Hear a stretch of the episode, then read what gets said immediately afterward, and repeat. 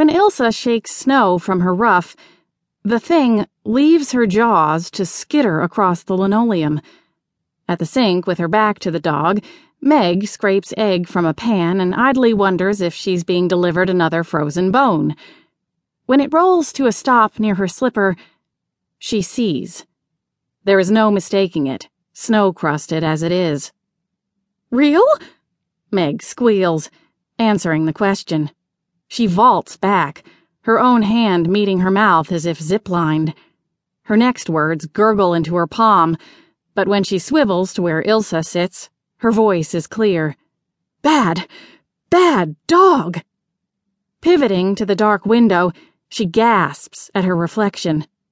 On the other side of the glass, the first storm of the season has already dropped eight inches, and it's still coming down.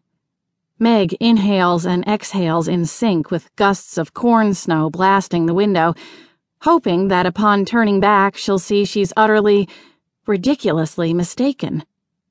Her kitchen had once been the bar and lounge of Naledi Lodge. Besides this building, little suggests the place was ever a thriving resort.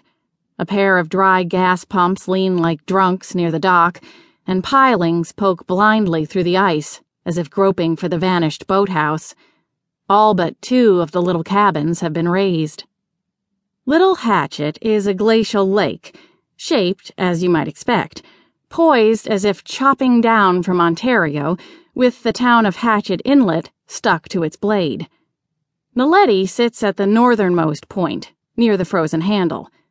There are two seasons on Little Hatchet blistering black fly summers and long winters with short days that dawn cold, colder, and as the hand thawing on Meg's floor mutely suggests, life threatening.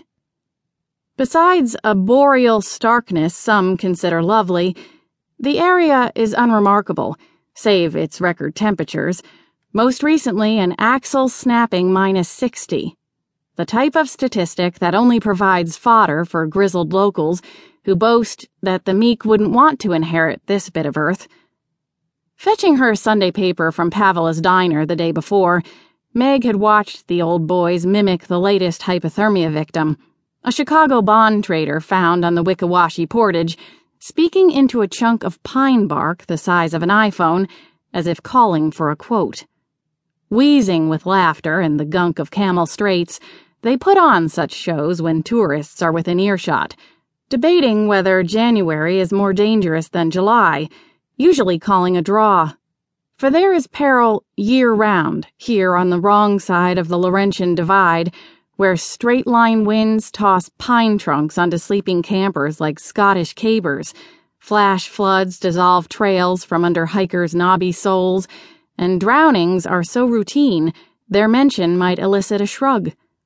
And since there is water, water everywhere, Canoeists go right ahead and drink, inviting parasites to rue their days from the inside out, when even the toddlers over at Cub Care Day Den know better, having been taught, along with the alphabet song, the rhyme about moose poop soup. Things that do not look dangerous are. Wide eyed does nicked by cars have been known to kickbox through windshields, and while only two hunters have been fatally hooved, both were from Minneapolis, and perfect examples of why one might think twice before just showing up here.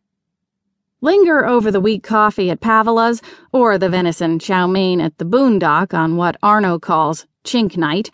Don't ask for chopsticks.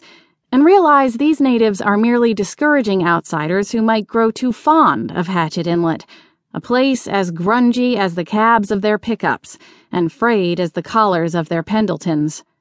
Miners and laborers who limped home from Korea and Nam to face union squabbles, strikes, and pit closures blanch at rumors of a new espresso bar or bookshop.